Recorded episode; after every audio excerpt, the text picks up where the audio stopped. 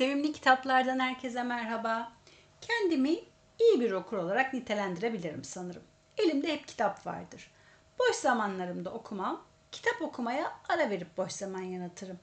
Ama bazen öyle bir şey olur ki, kafam öyle dolu olur ki tek bir sayfa bile okuma gücü bulamam kendimde. İşte böyle zamanlar için bir çözüm buldum geçen yıl. Polisiye gerilim okumak.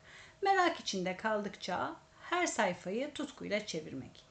Kasım ayı başından beri kötü zamanlar yaşadığım için okuma aranım öylesine düşmüştü ki bu duruma son vermek için yeni tanıdığım ama çok sevdiğim Bernard Ampari'den bir kitap seçtim kendime.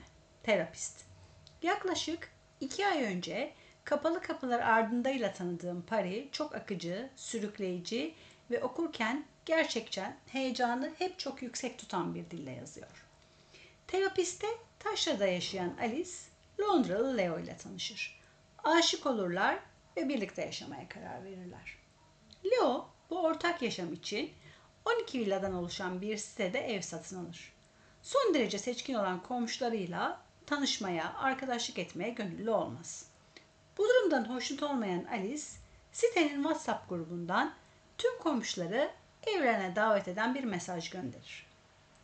Büyük çoğunluğu da gelir komşuların. Ama en sona kalan komşunun, daha doğrusu Alice'in komşu sandığı o yakışıklı erkeğin sitede oturmadığı ortaya çıkar birkaç gün sonra. Gizemli yakışıklı çok kısa bir süre sonra gerçek kimliğini açıklar Alice. Özel dedektif Tom. Alice ve Leon'un evinin eski sahibesi Nina, kocası Oliver tarafından hunharca öldürülmüş, Oliver ise intihar etmiştir. Ama Tom bunun doğru olmadığını, Oliver'ın asla katil olmayacağını söylemektedir. Ve kendisini tutan Oliver'ın ablası Helen için sitede oturan komşuları araştırmaktadır. Alice hayatının şokunu yaşar. Çünkü öğrenir ki Leo evde böyle bir cinayet işlendiğini bile bile bu evi satın almış ve bu gerçeği Alice'den saklamıştır. Üstelik Tom'un anlattığı da doğruysa katil hala serbestçe gezmektedir. Alice bir karar verir. Bu evde kalacak ve Nina'nın katilini bulacaktır. Çünkü dünyada en çok sevdiği insan 20 yıl önce kaybettiği ablasının da ismi Nina'dır.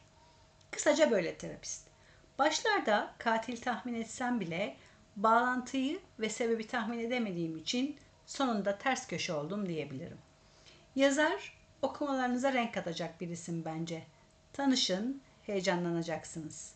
Haftaya salı bir başka yazar, bir başka kitapta görüşmek üzere.